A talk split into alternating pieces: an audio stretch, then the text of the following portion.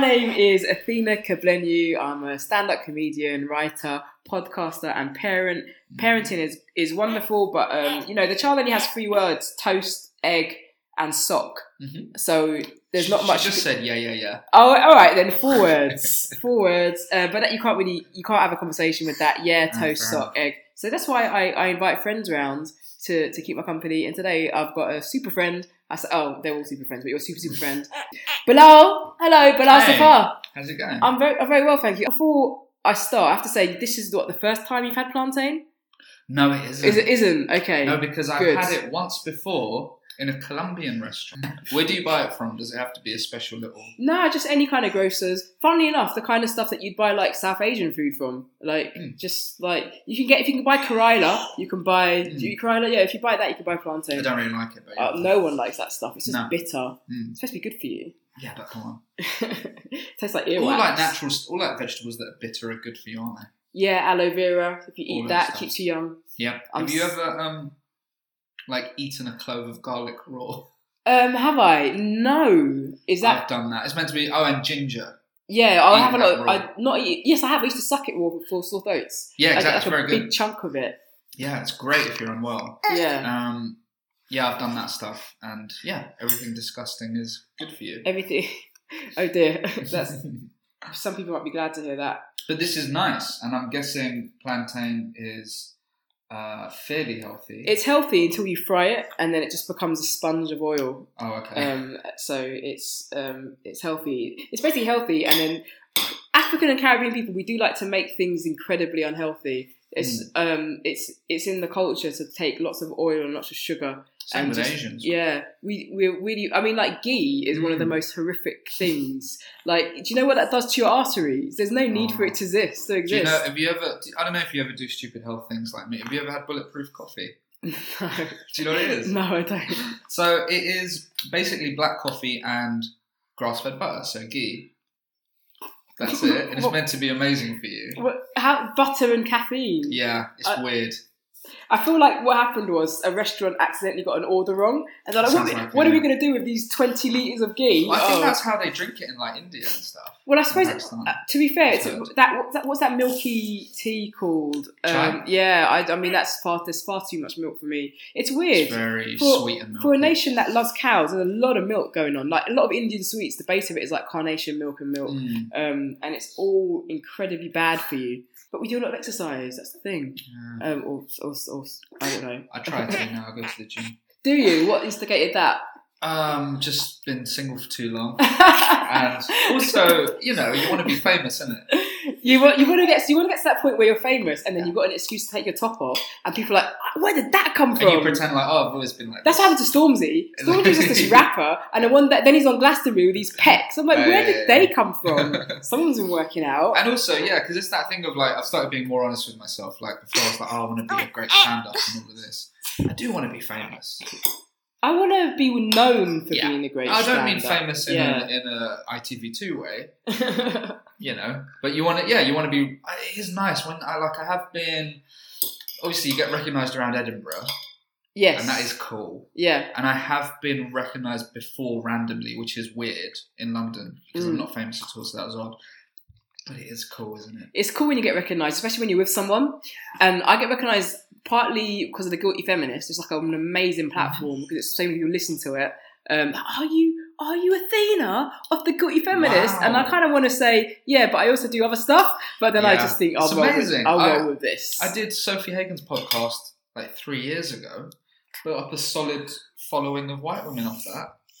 There's a lot of people that want to do better, and they think, and I think, which is good, by the way. But um, it's a shame I think the way to be better is to listen to me chat shit. Like I'm not the answer. Like I cannot People help you. Podcast though. Yeah, that's true. And also, I think I do think one thing I will say is there are things that you naturally know when you grow up as a black and brown person in this country, and you can take it for granted. Like if you're a white person, you're from a white area, and you've got white friends, and you've only got white family, there are things that you're just not going to know unless someone tells you. And that's why podcasts are great because they're a way of Mm. letting people into our lives, and I don't have to watch Roots or, or, or whatever they would have had to have done. And our education system isn't doing us um, any any favors. It's not teaching us about empire and colonialism. Like my friend just sent me a picture of some homework her daughter got, and the homework was genuinely this: it was make a hat that Christopher Columbus would be proud to wear. Like this is a really traumatic thing to ask black and brown people to do. Christopher, Christopher Columbus basically is responsible that. for our mass murder, right?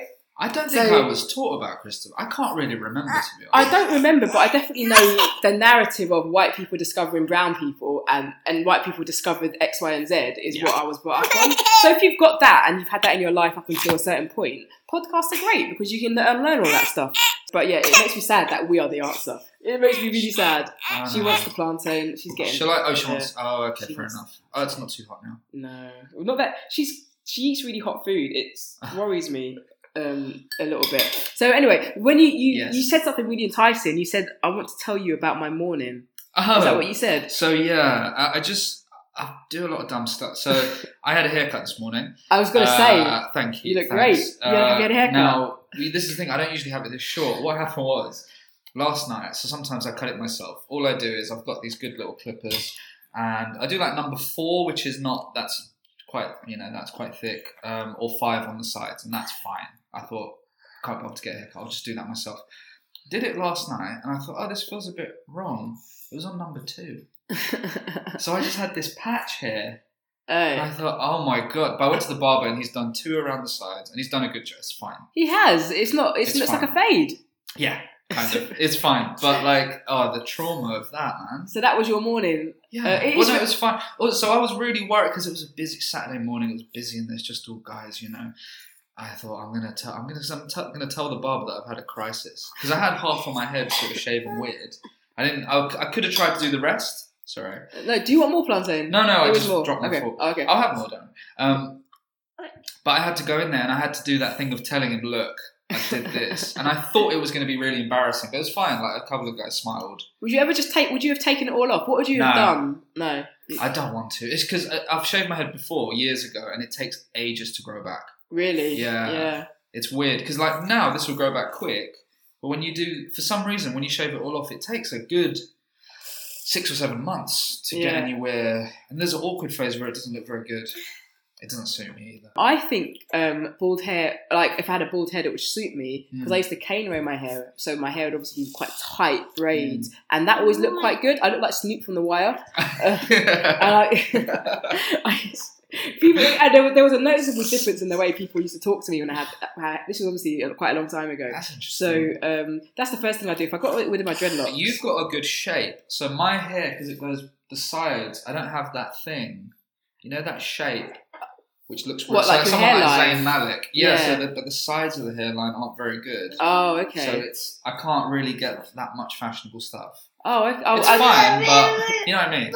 I, I mean, I can't comment. I'm not really a hairline expert. Your hair looks fine to yeah. me. Oh, thank you. You no, know? no, I'm fine. I just yeah, I just wanted to tell you. So, what's your relationship like with your barber? Because there's a whole thing about I've men and their different barbers. ones. Oh, you cheat on your barber? Yeah, Oh wow! I think so I'm you gonna, spread it stick, out. I'm gonna stick with this one now Okay, because I was chatting to him and he's been he's been there the longest in my area of Hainault.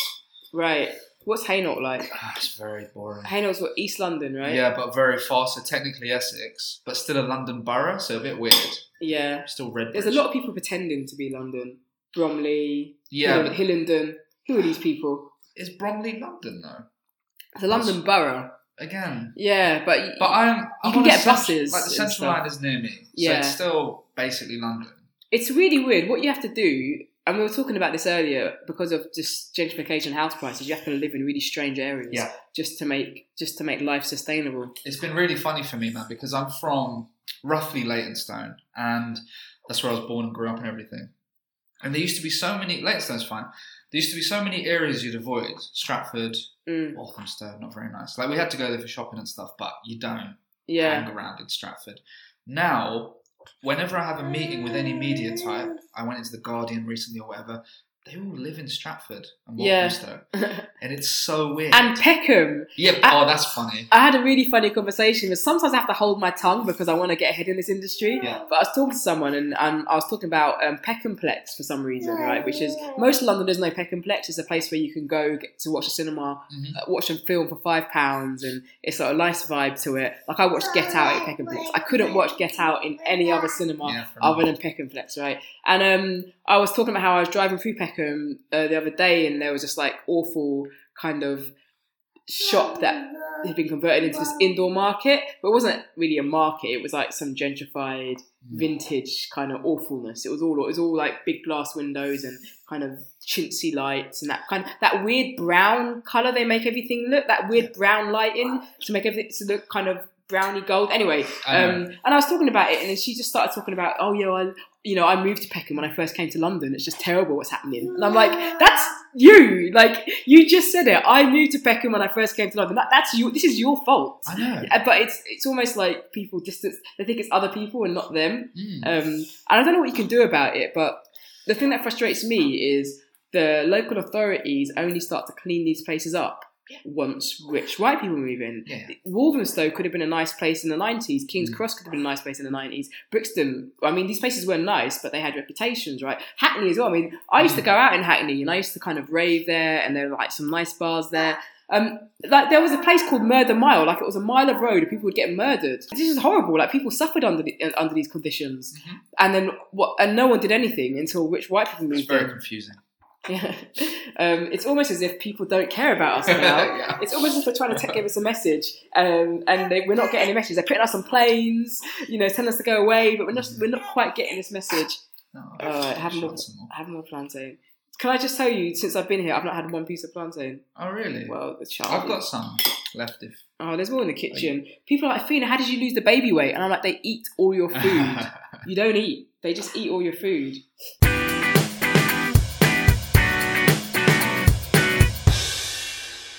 So can we talk about dating? Since you said something, Oh, you said you okay. said I've been single for too long. This is unacceptable. Oh, Not said that it's that. unacceptable because Yeah. being single's good. I liked being single. I mean, I'm in a weird. I'm 28 now, and I'm trying to- really? yeah. God, I feel old. I don't know how old you are, but oh, I think oh, I know that you're older than I thought because I you maybe you tweeted your age at some point. Oh, I'm 38.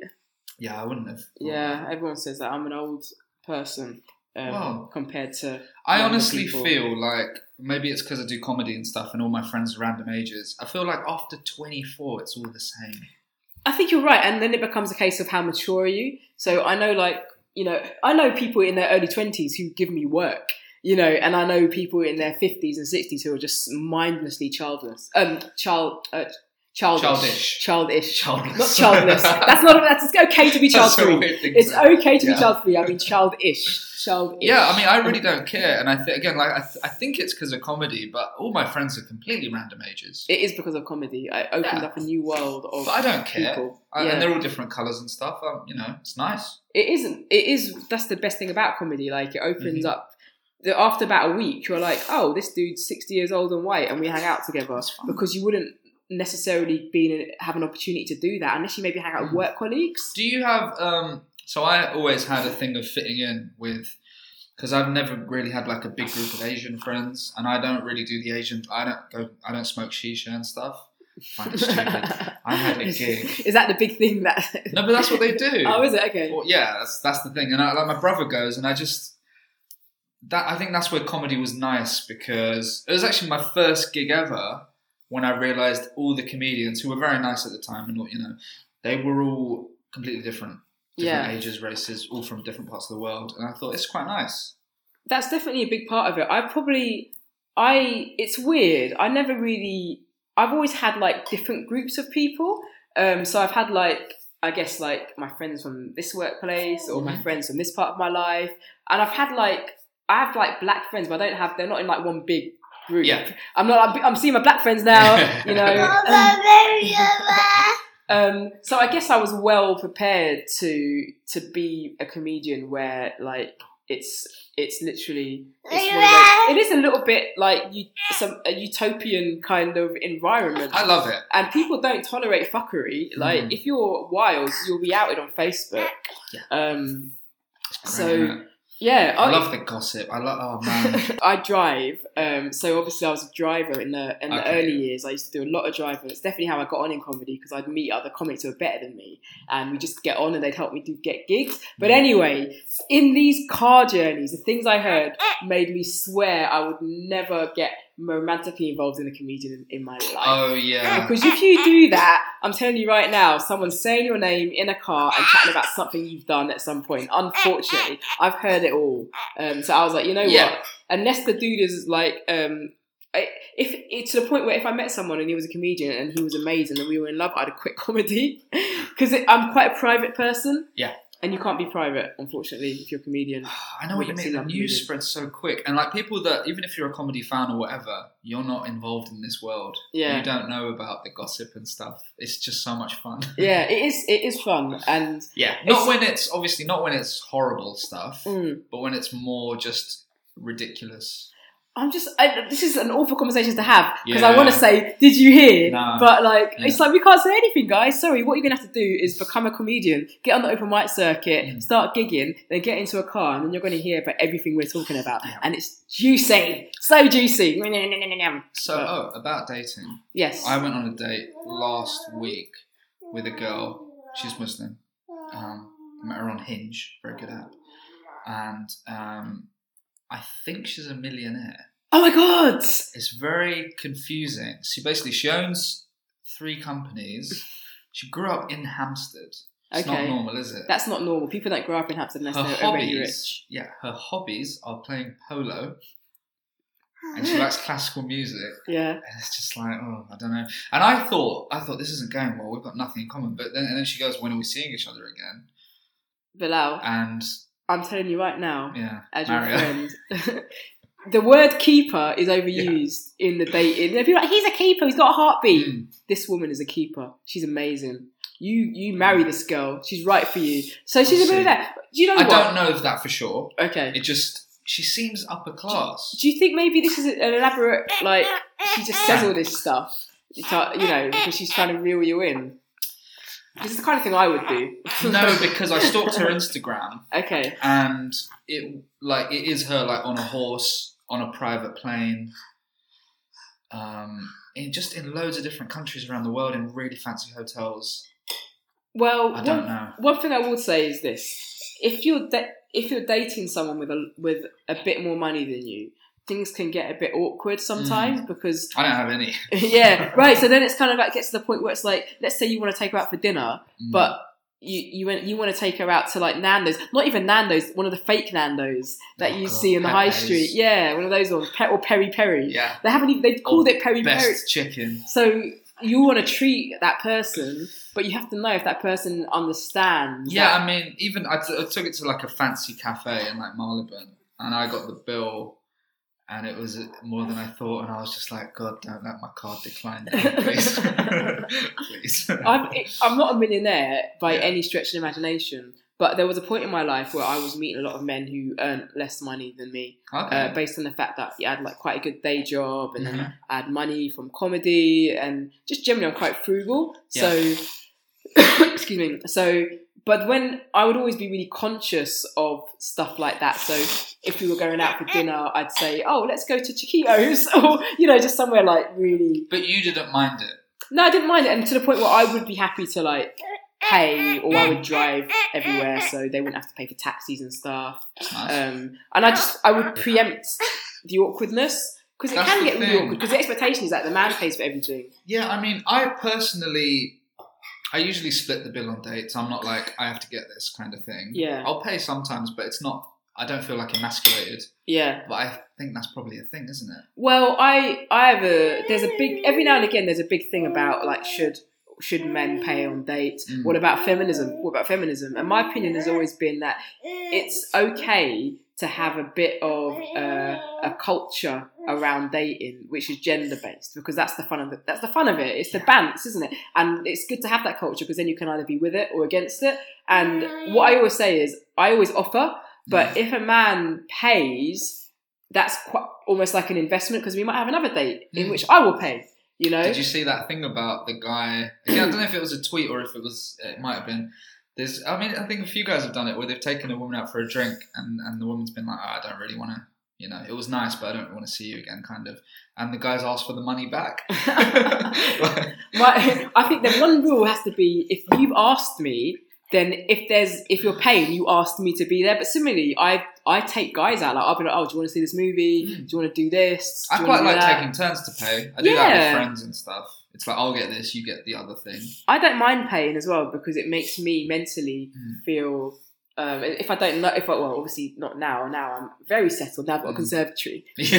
now I don't need to Yeah. deal with this with these things anymore. But it, when I was, I used to think that oh, if I pay, I don't owe. This guy doesn't think I owe him anything because. But now in the age of Me Too, I don't have to. I don't have to do that shit anymore. Yeah. But no, seriously, it got to the point where I'd be like, yo, I better not take any money from this guy because he's going to want to come back to my place or something. Um, Um, because these kind of conversations weren't really being had.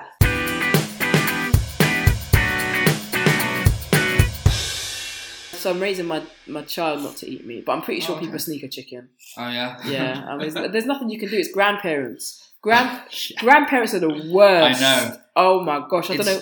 Well, because I've got a nephew and niece, it's mad how much they love their grandchild, isn't it? Yeah, to Like, the point where weird. they give them freedom that they never Yeah. gave you, and you think, where was this when I was twelve? Yeah. Uh, um, and it, they love feeding to the point where it's like, I'm gonna have to take my child away from you Mm. now. I saw my mum yesterday, and we were there for two hours, and it was like a conveyor belt of food. It was like a princess or a queen being bought. Oh, like, so would you- funny. But I just thought she she just she just Is this her this. first grandchild? Yeah, yeah, it's her first grandchild. siblings? Yeah, so I've got. um Oh, do you not know the story? No, I don't think So so. I've got a twin brother, Oh, yeah. and me and him had children on the same day. Oh. So they're twin cousins. Oh so his girlfriend gave birth, and I had my daughter on the same day. Is he in London? No, he lives in Australia, Oh. which makes it even madder as well. Uh, the whole time thing. Isn't that mad? Yeah, that's amazing. It's almost. Sometimes I Was- forget how did you mad know there was a chance it could happen? I guess that's so random, isn't it? Like, I didn't really contemplate it, yeah. but mine was really late. So she was over 20 days late. And I Oh. think theirs was actually a little early. So whilst there was a chance it could have happened, we kind of thought it, it wouldn't. And so Mm-hmm. it, it never even occurred to me, even though we were pregnant at the same time, because it would be it would it would have been so random yeah, and such a coincidence. that's oh, that's amazing. So you can imagine And my is that a boy or a girl? A girl, Oh so my twin girls. So my daughter's Have middle. they met yet? yeah, yeah, yeah. So they've come over a couple of times, and they're oh, like. do they come over often? Yeah. Well, we're, yeah, so I'm desperately trying to get into Melbourne That's- Comedy Festival Oh, so. I can visit them because it's so expensive to travel over there and But stuff. can you? So where does your brother live? uh, Melbourne. Oh, so you can do that. Yeah, yeah. Is So, Melbourne one where you have to be invited or something? yeah, so if you want to get onto like the official program, you could do you like could go and do something. you could do free fringe, but I'm just trying to make Oh no, of course, go for the best thing. yeah, and also just the cost is it's Yeah. it's really easy just to go over and do comedy for a month and then come home. You haven't achieved anything. I've never been Um, to Australia. Oh, Just gave me a really nice smile yeah, that was when I not- said that. Oh, it's you. She's being cuddled and she's got plantain in her hand. This she's is basically very calm though. She's very nice. Um, yeah. On the I, when I mentioned Australia, I remembered that I because I've never been invited and lots of my friends have. It reminded me of bitterness. Um, oh no no. Do you have you had a lot of that what in the in comedy? industry? Yeah. Um, as in have felt it. Yeah. So I was I was just talking about this with another comic the other day, Oh, okay. and you know, like when you're you're you're watching someone do stand up and you're about to go on and they're smashing, Mm. and you're thinking, "Damn!" Yeah. But at the same time, it's good that they're smashing. You don't want them to stink up the room Yeah. with, with awfulness. And I was saying that it's okay to feel that way Mm. because um, she basically this what this comedian has this uh, there's this line and it's so funny. It's uh, I'm not gonna say what it is because I don't want to identify the person, but it's so great. And I was saying to her like I'll be so sad the day you stop telling that joke because it's so funny. Um, and I was saying that like. And we just got into the, the topic of people being funny, uh, funnier than you, or doing things that you're really impressed with. Yeah. And I was like, it's if you're ambitious, Yeah. it's natural to look at what other people are doing yeah. and be thinking to yourself, I want to be But in it's that place. when when you see people getting things you think they don't deserve. I've you know what I mean? a, a- oh a long I mean, time ago. It happens. It happens all the time in comedy because comedy is not a, a meritocracy. No creative industry is a meritocracy, um, and Sure. all. So I never, whenever something happens, whenever something happens where I think that is really, I'm not sure if I agree with it. I always have to remember that I'm not in an industry. So it's not a mathematical industry Yeah. that we're in. It's not good joke plus laugh equals work. Mhm. It's a whole. There's a whole myriad of things that can happen. yeah, because I've had it quite bad. Especially last year was very bad for me. Last year was just like bad financially. yeah, It just you know it's up and down, is it? But I had because I had the Edinburgh nomination thing in 2016. I'm going to talk about that, but let's Yeah. say what you're going to say first. Just that I got basically nothing after that Yeah. in terms of TV or anything. I got very I got close to a few things and obviously hundreds of meetings, Yeah, and that was it. yeah, And I see people who got nominated getting on TV immediately, and at first that was winding me up. yeah. but now I'm a lot better. That's why I'm talking about it. Yeah. I'm not bitter anymore. Like, not really. But um, I sort of realised as well, like, the stuff they get, like panel shows and things, I don't really want to do. It's it's the panel show thing. I mean, I don't want to comment it too much because if they came, I'd be like, I'll take that job. it, yeah. Yeah, of course, and I've done run throughs, you know. Yeah, but me too, What, what I would say is, it's not a judgment on on where we were at creatively. And by the way, the people making these decisions, they're not people watching comedy day day in day out. They're creating a TV show. They don't owe us work. But it's a bad feeling, isn't it? It's a horrible feeling because Because I got made to basically because I when I got that thing in 2016, I was basi- I was made to feel like I was going to be a huge star now, yeah, and like there were articles saying that I should replace. There's there's like an independent article that because I've got Google Alerts, obviously. Yeah. And it told me that, it, well, it said um, someone had written in the Independent that I should be replacing some this is what this is what this is what they do. They look at brown people and they go, "You're the new next brown person." Yeah, like yeah, yeah. we're the global majority. We need to replace you. You know what I mean? Like you're the what? There's far too many white people on TV. There's literally, Yeah. but it's just the the narrative of us being the minority bores me now. Mm. We are the global majority, okay? And with Brexit as well, so people are desperately trying to cling on to this idea of whiteness being some kind of baseline. And I'm like, get over yourselves, okay? When are you going to get over it? How dare you say this brown person can can only occupy a space that's Mm. taken up by an existing brown person? Um, but what, the reason why I want to talk about the nomination is Yeah. because the last few years, people have made a really big deal about, oh my god, first black woman, first Oh, black yeah, woman. yeah, yeah. But like, you must have been like definitely first first Muslim. Second, Second. Imran Yusuf. Oh yeah, Imran. First. yeah. But there's only two. There's only two. I think ever. I I got asked um, last week to go on BBC One Sunday morning to debate Islamophobia and freedom of speech. I mean, what? That's not. It's not up for debate. I know. It's not up for debate. Freedom of speech doesn't mean you can just abuse people for their religion. But can you imagine if I did it? It would have been obviously a Laurence Fox type guy, Yeah. someone like that, just having a go at me. Um, and it's and and you would have been in a studio where you probably would have been the minority. Oh, yeah. So there would have been a lot of white people going, "Oh, Laurence Fox has got a point, hasn't he? You know, we can't say anything Can you imagine. Twitter for a week? I'd just be getting abuse. so I really struggle with the journalistic editorial decisions that are being made in Mm. the in the name of free speech. Unfortunately, I think where the B I should be careful what I say about the BBC because they're, because they're paying my wages at the minute. Mm. But um, but it's truth that it's true that the editorial decisions um, are terrible, and it's basically white people who are fairly not that middle class and whiteness equals idiocy, but it's there's a consistency here where white people who think they're being fair by saying, well, because we're a public service broadcaster, we have to broadcast all views. It's like Sides, yeah. because you're a public service broadcaster, it's your job to actually have knowledge of context Mm. and historical context and social context, even economic context, and then consider all those things and platform people who are progressive. And by that, I just mean not assholes. not you can't. Put, and also, just just because this really annoys me, people only think that both sides should be heard when it's got something to do with Islamophobia or Yeah. black people. Okay.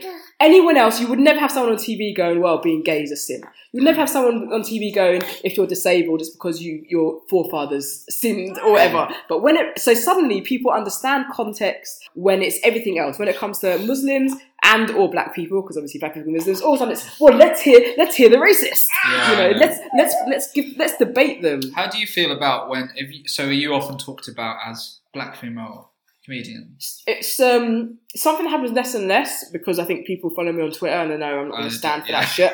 Yeah. It's really funny. I um so don't know. I got the Felix Dexter bursary. Yeah, no, well done. Thank you very much. And somebody asked me, "Oh, have you had a hard time from all these other comics who, you know, think, um, you know, you think that oh, if Mm. they're white, because they're white, they're not getting on?" And I said no, and it's probably because they know not to bother with me yeah. because I will just cuss them out. Um, And also, there's not many people who do that. There's like five guys, isn't there? yeah, no on Facebook. I don't even follow them. Yeah, because like I had, um, I remember there was a quote from like the Guardian or someone like that, and my management kept using it on everything because it was, it a good quote, but it was like, "Catch this rising Muslim comedian" or whatever, and I was like, why do you need to say? Yeah. Um, Or it was like the next best Muslim. There's not even that many Muslim comedians. right. It's not really a compliment to say I'm the next It's, one. it's people who you think might be Muslim, like Omid Jar- Yeah, yeah, yeah. It's like, oh, Muslim enough. And I, I don't mind people saying um, I'm a black woman comedian or I'm a mixed race comedian or I'm a dread comedian. But what I do mind is if they then decide to have expectations of what I should talk about. That's what I've found, things. man. Over the last few, over the last four years since the Ed, my good Edinburgh, it's just been yeah. It's, I've just been offered stuff like that, really Yeah. cringy stuff. So like right now, I feel a lot better because I'm really confident about my new show, and and I think um, I'm making my own stuff. I'm making like this web series now, which I'm really excited about. Oh, do you want us to come and talk about it? Or is it like, you don't have to talk about it if it's still I can in mention it. It's, it's yeah. a weird little chat show. It's going to be out in April, yeah. and yeah, I don't. Yeah, I don't need to say. Anything, Okay, it's a chat show going. It's I'm, very, it's very silly. I'm already looking forward It's to not it. serious at all. It's really stupid. Um, thanks. Um, so I feel a bit better, but yeah, I just like. So I got offered like when so I did a show all about dating, online dating, and a lot of it. Yeah, I saw it. Oh, thanks. Yeah. a lot of it was about Muslim dating apps, and I got. I think it was someone at Channel Four or something wanted me to do like a reality type show where I'm trying to find a wife, and my mum would be in it, approving or disapproving of girls. It's, and the funny, the sad thing is, if you had done it, it could have, you Yeah. know. And it's these they offer you the keys to the kingdom, but they make you compromise I so mean, much, It and just it's so depends who you are, though, because yeah, there are, you know, there's other Muslim comedians who do everything. Yeah. And, like, I just, a lot of stuff makes me cringe, and so I've turned a lot down over the last few years.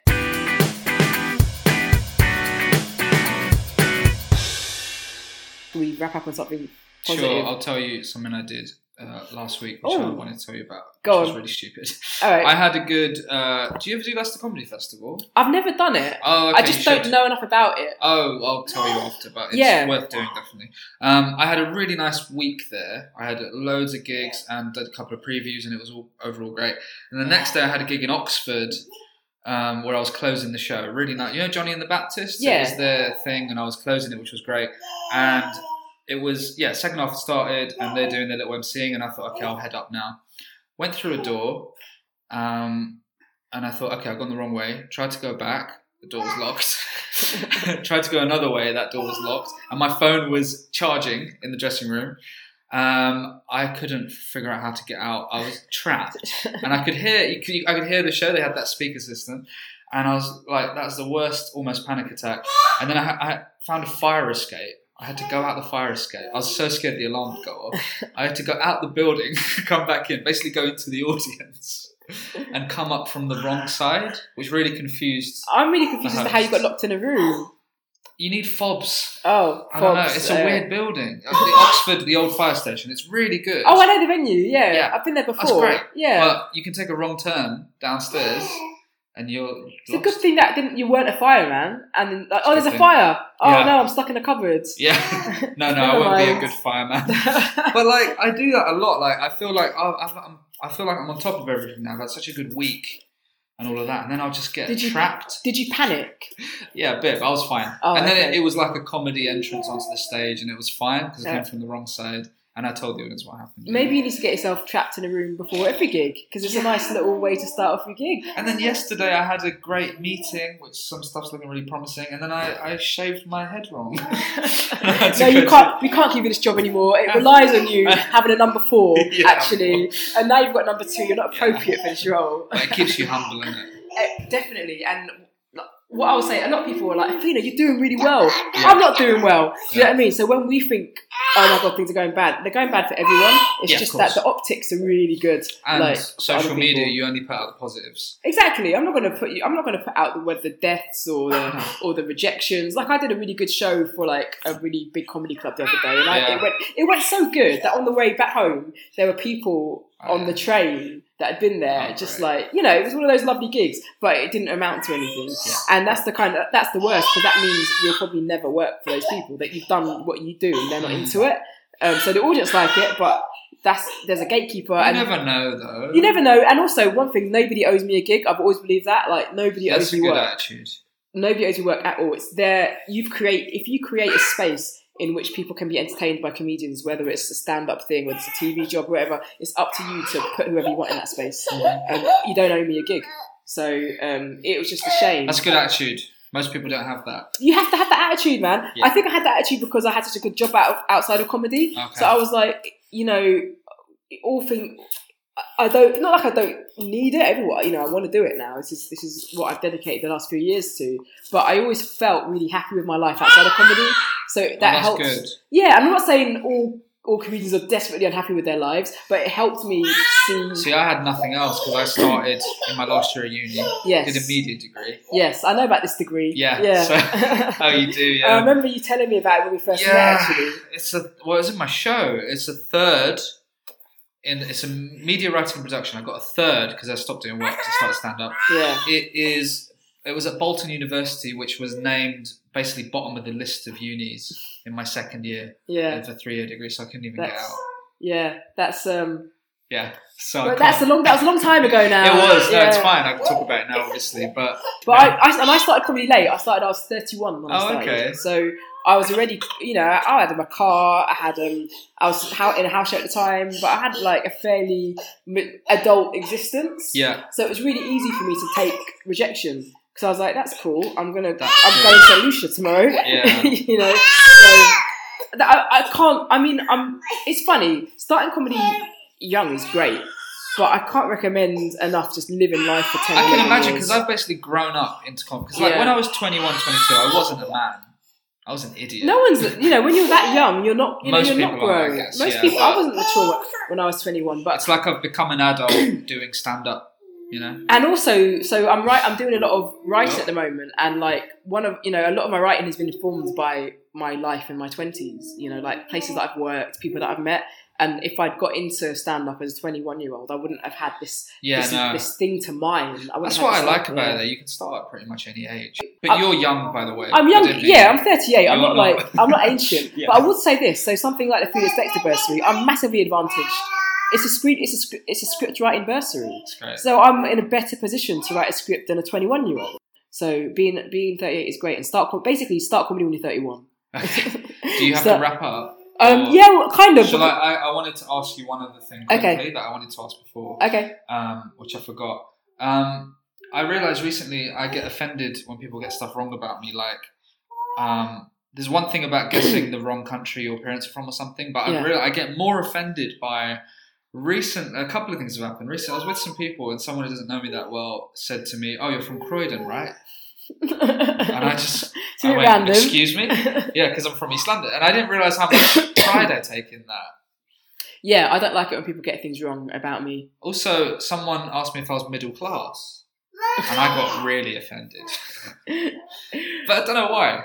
Um, so are you asking me if people get things wrong about me? Yeah, if, if you if you would get annoyed at that, Yeah, I get, I do. And with the class thing, I get annoyed at people thinking I'm working class okay. because, and I always say this, I was, um, you know, my mum was a dinner lady. We, you know, we was working class. If you was to look at our bank accounts, look at the trainers on our feet, Mm. um, whatever. But we was, she's getting really cute at the moment. She wants something from you. Um. But we were middle class in the sense that it was it was un, it was unthinkable that we wouldn't go to university. We were we when we came home from school every day we actually we went to our bedrooms and stayed there for three hours doing extra homework. Um, You know, we never had frozen meat. Do you know what I mean? My mum was very into like was very into like Twizzlers. yeah, we never had any of that stuff. We kind of we had little treats and stuff, Yeah, but yeah, my mum yeah. was very much she only knew how to cook in it. it like you would think we was Nigel- Nigella Lawson the way we I think that's we common with I guess black and Asian. Very common, yeah, actually. But what I'm saying is, I guess I, it was weird. My experience is I went to kind of a, a fairly white school, and it was the Mhm. white kids who were working class, Yeah. and it was the black kids who were had a middle class sensibility. Um, so when people say, "Are you working class?" I always think it's a bit of a red herring Mm. because I had probably all the advantages a middle class person would have had because the class system holds you back mentally more than anything because you think this Oh, isn't for me or this isn't a space for me or I I don't feel. belong there. Um, there's a big thing in comedy at the moment about working class people saying money's a barrier, which I'm a bit against because you're not going to get paid doing comedy whether you're middle class or working class. But what I would say is that if you if you are middle class, you've got that advantage in that you can meet another middle class person and you can have a great time and you can get I onto a TV show. I don't know how. I feel about that because you have you have a lot of people talking about being working class comedians, and I am one, but I don't want to talk about it because I don't want to feel like I'm saying I'm not as successful because I'm working class. Yeah, and and, goes- I, I think I'm as funny as anyone.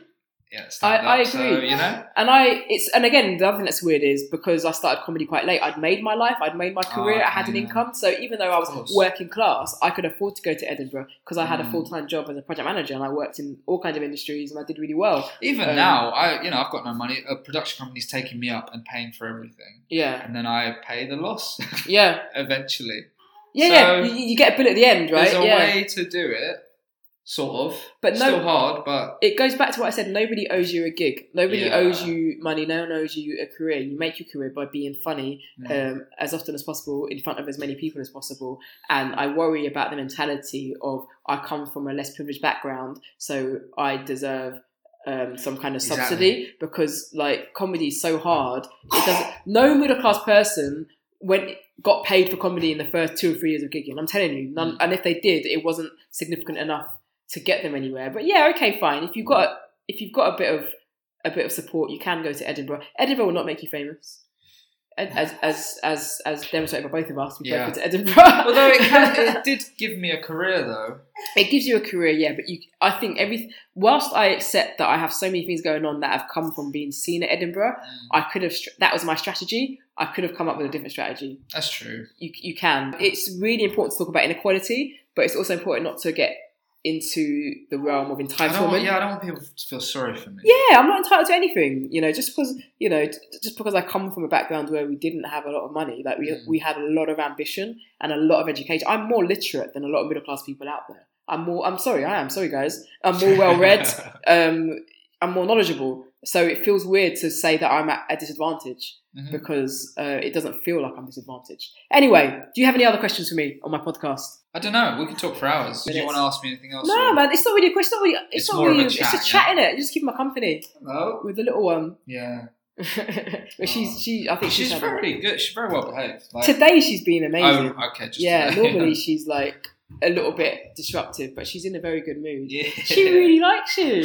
All right, um, Bilal, it's lovely to hang out, man. I'm so glad you came. Thanks so much for Um, having me. yeah, thanks for coming to keep my company. I Cheers. appreciate it. I say it because it's the to- it's the title of the podcast. No, no, it's isn't it? good. That's it. It's Yeah, a bit corny. it. I might stop.